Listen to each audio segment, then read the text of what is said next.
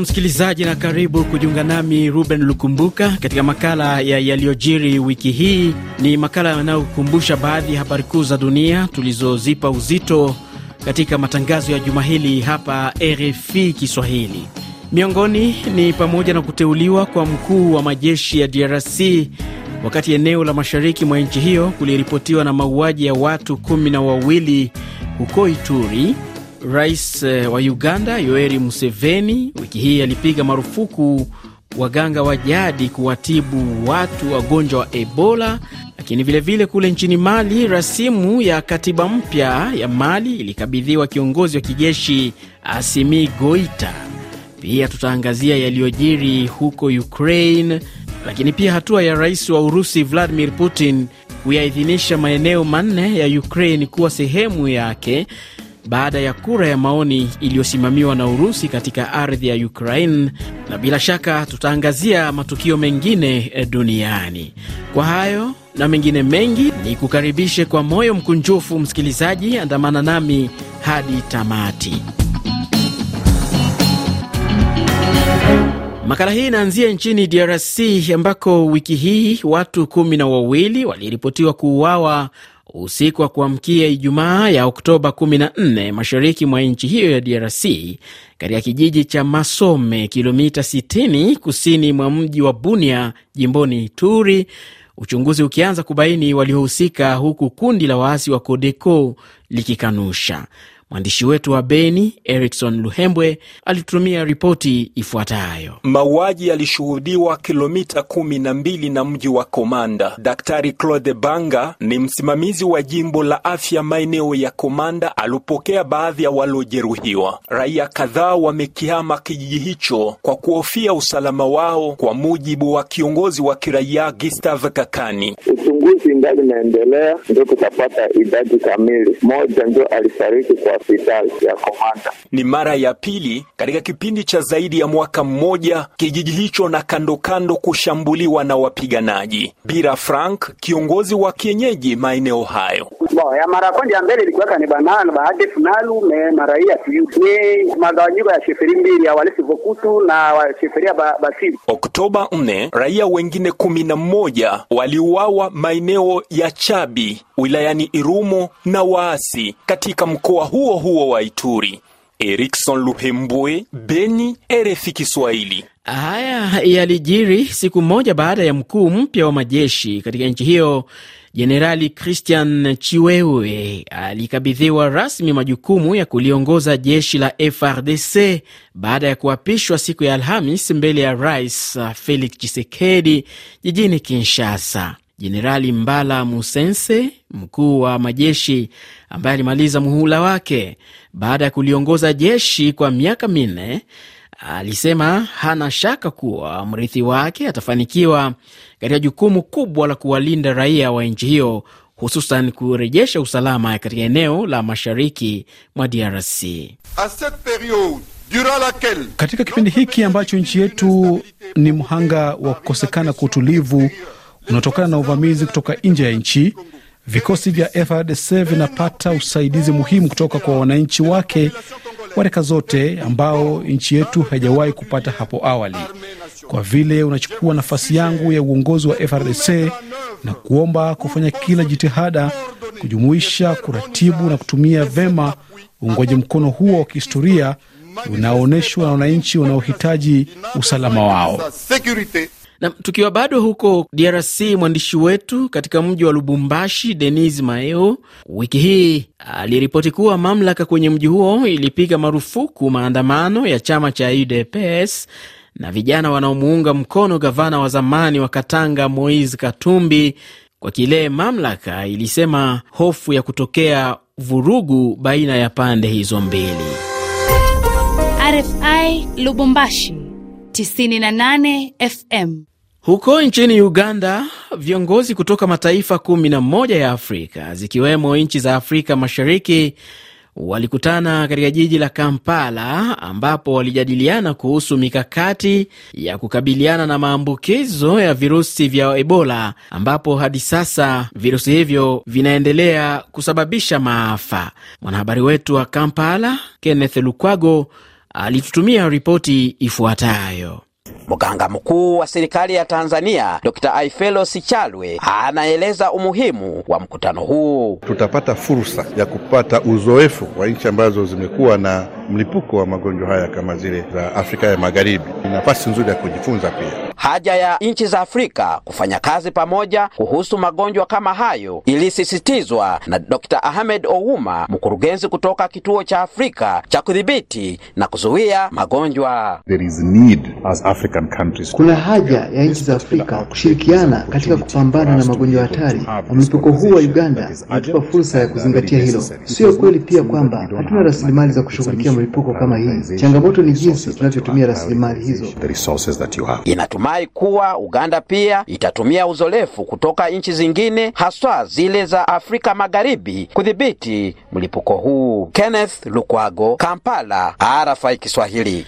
Katika hatua nyingine, Rais Yoweri Museveni aliwaagiza waganga wa kienyeji kuacha kuwapa dawa watu walioambukizwa virusi vya Ebola ili kuzuia kuenea kwa maambukizi hayo. Aidha, Museveni aliwataka maafisa wa usalama kuwakamata watu wote wanaoonyesha dalili za kuambukizwa Ebola, lakini wanakataa kwenda katika vituo maalum vya kujitenga. The witch doctors, traditional healers and herbalists should not waganga wa kienyeji na wale wanatoa matibabu ya kienyeji hawastahili kuwapokea wagonjwa wa Ebola.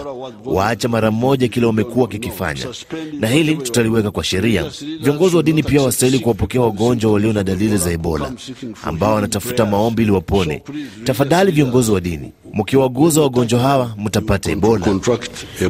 Ni sauti yake Rais wa Uganda Yoweri Museveni. Nchini Kenya, viongozi wa upinzani walilaani hatua ya serikali ya Rais William Ruto kuondoa marufuku ya ukuzaji na uingizwaji nchini humo kwa vyakula vilivyoimarishwa kisayansi maarufu kama GMO, wakisema hatua hiyo ni hatari kwa afya ya wananchi wa taifa hilo. Raila Odinga ni kiongozi wa upinzani kutoka muungano wa Azimio. Hii GMO si kitu mpya. Nchi mingi ya Ulaya, Ujerumani imekataa, Ufaransa imekataa. Yale yote ni nchi ambazo zimeendelea kiusayansi. Umekataa kwa sababu gani? Kwa sababu wanahakika ya kwamba itadhuru maisha ya watu yao. Sasa unasikia wengine ati kanisa anasema hapa ati wanataka kufanya utafiti. Utafiti gani ambayo kanisa ya Kenya itafanya kuliko yale ambayo imefanyiwa na nchi zile ambazo zimeendelea kiusayansi? Utafiti gani utafanya hapa? Hiyo ni takataka. Mpaka sisi kama Wakenya tuseme tumekataa si tumekataa? Kwa sababu ni kitu ambaye inahatarisha maisha ya wananchi. Wanaharakati wa chakula katika nchi hiyo pia wamepinga hatua ya serikali ambayo inasema mpango wake ni kuhakikisha kuwa ina chakula cha kutosha ili kukabiliana na baa la njaa.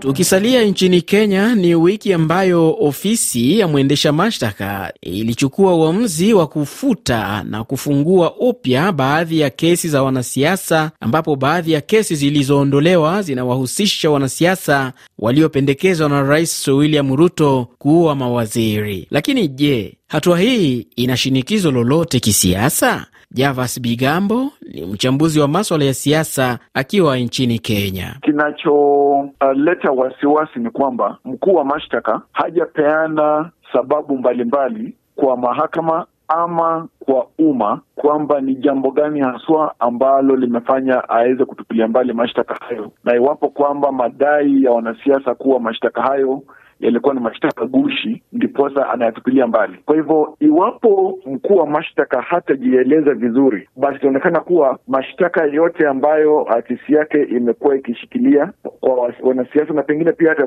kwa watu ambao si wanasiasa ni mashtaka kulimbikiziwa. Ni mtazamo wake Javas Bigambo, mchambuzi wa maswala ya siasa akiwa jijini Nairobi nchini Kenya. Msikilizaji, tarehe 14 mwezi wa Oktoba Wananchi kule Tanzania walifanya kumbukizi ya maadhimisho ya miaka ishirini na mitatu tangu kifo cha mwasisi na baba wa taifa hilo Julius Kambarage Nyerere. Maadhimisho haya yanafanyika kipindi ambapo wanasiasa na raia wameendelea kutaka mazuri ya kiongozi huyo kuasisiwa, huku baadhi wakizituhumu mamlaka zilizoko kwa kupuuza baadhi ya mambo aliyoyasimamia. Jawadu Mohamed ni mchambuzi wa maswala ya siasa hapa anatoa mtazamo wake akiwa nchini Tanzania. Kiongozi ambaye kwanza alipendelea sana muungano wa jumuiya ya Afrika Mashariki, lakini la pili e, Mwalimu anakumbuka kama mwanafalsafa na moja ya wabobezi waliopigania uhuru na mapambano ya ukombozi wa bara zima la Afrika. Lakini kwa Watanzania e, kusema kweli, wanamkumbuka Mwalimu kama kiongozi ambaye alipendelea sana kuliona taifa lake likiwa limestawi, taifa ambalo halizungumzi makabila, taifa ambalo lina miundombinu bora, taifa ambalo linajitosheleza katika kilimo, lakini taifa ambalo limeshikamana sana. Ni mtazamo wake Jawadu Muhamed, mchambuzi wa maswala ya siasa akiwa nchini Tanzania. Shirika la kimataifa la kutetea haki za watoto la Save the Children lilichapisha ripoti iliyoeleza kuwa zaidi ya watoto milioni 1.4 katika nchi ya Sudan Kusini wanakabiliwa na utapia mlo ambao umechangiwa na mafuriko ya mara kwa mara na mzozo kati ya jamii katika taifa hilo. RFI. Wiki hii nchi 26 za Afrika zilipiga kura ya ndio kuunga mkono azimio la Umoja wa Mataifa kukataa kura ya maoni iliyofanywa na Urusi ambayo ilichukua kwa nguvu maeneo manne ya Ukraine. George Ajoi na maelezo zaidi. Katika mataifa hayo 19 ambayo hayakushiriki katika shughuli ya upigaji kura ni pamoja na Eritrea ambayo hapo awali ilipiga kura ya kukataa azimio la Umoja wa Mataifa la kulaani uvamizi wa Urusi nchini Ukraine. Nchi zinazodhaniwa kuwa washirika wa Urusi barani Afrika zikiwemo Mali, Jamhuri ya Afrika ya Kati, Ethiopia, DRC, Afrika Kusini, Sudan, Uganda na Zimbabwe pia ni miongoni mwa nchi nyingine za Afrika ambazo hazikushiriki. Haya yalijiri katika mkutano wa dharura wa Baraza Kuu la nchi wanachama 193 ambapo ilipitisha azimio hilo kwa kura 143 za ndio, huku nchi tano zikipinga na 35 zikikataa, zikiwemo China, India, Pakistan na Afrika Kusini, licha ya juhudi za kidiplomasia za Marekani. Na katika ukanda wa Afrika magharibi na kaskazini, tukiangazia nchi ya Mali, ni kuwa Jumanne ya wiki hii kiongozi wa kijeshi katika nchi hiyo Kanali Asimi Goita alipokea rasimu ya katiba, ikiwa ni hatua muhimu kwa utawala wa kijeshi nchini humo kujaribu kurejesha utawala wa kiraia. Mwandishi wetu Benson Wakoli na mengi zaidi. Mapendekezo ya rasimu hiyo ya katiba baada ya jeko wazi kwa umma, na rasimu hiyo imewasilishwa kwa Kanali Goita baada ya makataa ya awali kukamilika miezi miwili iliyopita. Mwenyekiti wa kamati iliyokuwa ikiandika rasimu hiyo Faustin Samake akidai muda wao kuhudumu ulikuwa umeongezwa.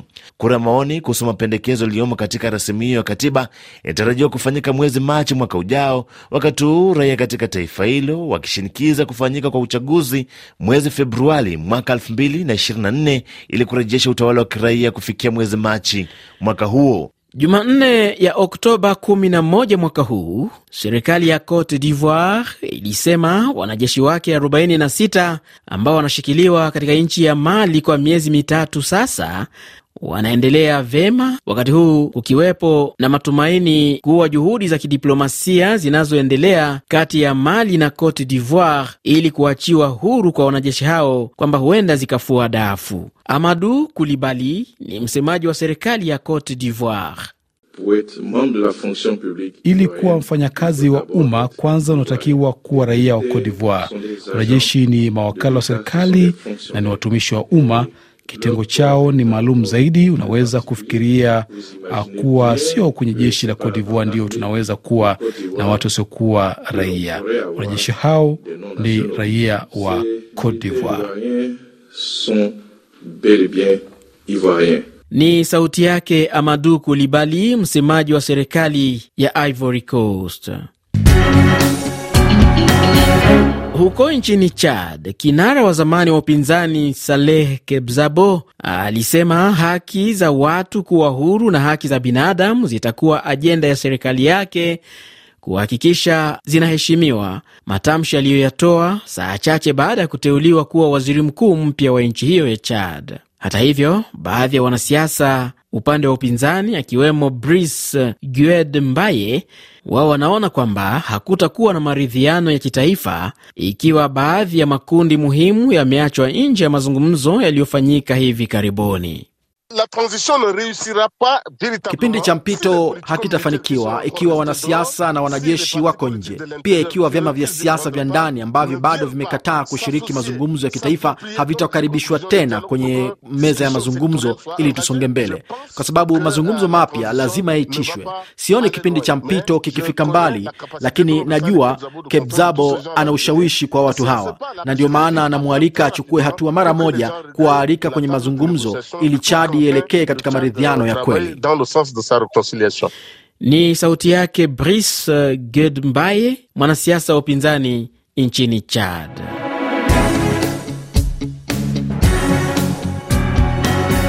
Kwengineko duniani, Oktoba 12 mwaka huu, nchi za magharibi ambazo zinaiunga mkono Ukraine zilijadili kipaumbele kipya cha kwanza kuhusu kuisaidia Kiev na silaha zenye uwezo wa kudungua ndege na makombora yanayorushwa na Urusi. Jens Stoltenberg ni katibu mkuu wa jumuiya ya nchi za kujihami za magharibi NATO. Nakaribisha uamuzi wa wanachama wa NATO kutoa silaha za ulinzi wa anga ambazo ni muhimu sana, na nakaribisha pia tangazo la Ujerumani kuamua kuipa Ukraine silaha hizo, na nafikiri sote tumeona kwa nini zana hizi zinahitajika, kwa sababu mashambulio dhidi ya miji ya Ukraine na miundombinu ya nishati ni jambo halipaswi kupuuzwa wakati huu tukikaribia majira ya baridi. Kwa hivyo yote haya yanaonyesha ni kwa nini mfumo huu wa ulinzi wa anga unahitajika haraka. Haya yamejiri wakati wa mkutano wa mawaziri wa ulinzi kutoka jumuiya ya NATO ambao wamekutana wiki hii huko Brussels, Ubelgiji. RFI. Wiki hii kiongozi wa Urusi aliyeteuliwa kusimamia jimbo la Kherson nchini Ukraine, Vladimir Saldo, aliwataka raia katika eneo hilo kuondoka kufuatia ongezeko la mashambulio kutoka kwa jeshi la Ukraine. Mengi zaidi na Victor Abuso. Kiongozi huyo amewataka wakazi wa jimbo hilo kujiokoa kwa kukimbilia nchini Urusi kwenda kupumzika au kusoma, huku akiomba msaada wa nchi yake ili kuwaondoa watu hao. Kauli hii imeungwa mkono na naibu waziri mkuu wa Urusi Marat Hunulin kupitia taarifa aliyoitoa kupitia televisheni ya taifa. Wanajeshi wa Ukraine wameendeleza mapambano kuchukua maeneo ambayo yalitangazwa na Urusi kuwa ni ardhi yake na tayari wamedhibiti maeneo ya kaskazini magharibi mwa jimbo la Kherson. Mbali na Kherson, na baada ya kuandaa kura ya maoni, Urusi sasa inadai kwamba majimbo mengine ya Zaporizhia, Donetsk na Luhansk ni maeneo yake, hatua ambayo hata hivyo imepingwa na Umoja wa Mataifa. Kwa miezi kadhaa sasa, Urusi imekuwa ikitishia kutumia silaha za nyuklia ikiwa maeneo iliyoyachukua hivi karibuni yatavamiwa. Nchini Ufaransa, mwakilishi wa chama cha CFDT katika mazungumzo ya nyongeza ya mishahara katika kampuni ya Total Energy alitangaza kwamba maafikiano yamepatikana usiku wa Alhamis kuamkia siku ya Ijumaa ya Oktoba 14, lakini bado hayajatiwa saini kwa nyongeza ya asilimia 7 ya mshahara. Hata hivyo, chama cha CGT kwa upande wake kimefunga mlango wa majadiliano na kuahidi kuendeleza harakati za mgomo. Tumalizie makala haya na kilichojiri huko Marekani, ambako uamuzi wa kamati ya bunge kutoa amri ya kuhojiwa kwa aliyekuwa rais wa zamani wa Marekani Donald Trump kuhusiana na vurugu za Januari 6 mwaka uliopita. Uamuzi huo yaani uliibua maswali ikiwa kiongozi huyo ataheshimu wito huo. Liz Cheney ni mbunge wa chama cha Republican cha kwake Donald Trump. Kamati yetu sasa inayo taarifa zote muhimu ili kujibu maswali mengi ya msingi ambayo bunge linataka kufahamu. Tuna ushahidi wa kutosha kuagiza watu mbalimbali wafunguliwe mashtaka, lakini bado kazi kubwa imebaki. Tunatakiwa kutaka ushahidi chini ya kiapo kwa mhusika mkuu wa tukio la Januari 6. Tunao wajibu wa kupata majibu kutoka kwa mhusika wa moja kwa moja aliyechochea, ili tuchukue hatua mapema kuilinda jamhuri yetu. Hata hivyo, ombi la kutaka kusikilizwa kwa Trump litapelekwa bungeni, jambo ambalo huenda likabadili mwelekeo wa siasa za nchi hiyo. RFI. Na msikilizaji, ni kwa taarifa hiyo kutoka huko Marekani ndio nami nafikia tamati ya makala ya yaliyojiri wiki hii. Naitwa Ruben Lukumbuka, asante na kwa heri.